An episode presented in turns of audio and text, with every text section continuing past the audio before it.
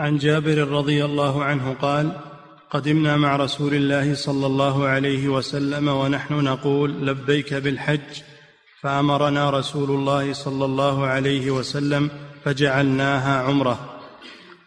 نعم هذا حديث ابن عباس كما كما في حديث كما في حديث جابر في أن من أحرم متمتعا أو قارنا من أحرم مفردا أو قارنا وليس معه هدي أن السنة أن يحوله إلى إلى تمتع أن يفسخه إلى تمتع.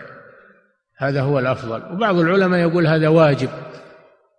هذا واجب لأمر الرسول صلى الله عليه وسلم بذلك تأكيده على ذلك. ولكن الصحيح أنه سنة ليس بواجب. نعم.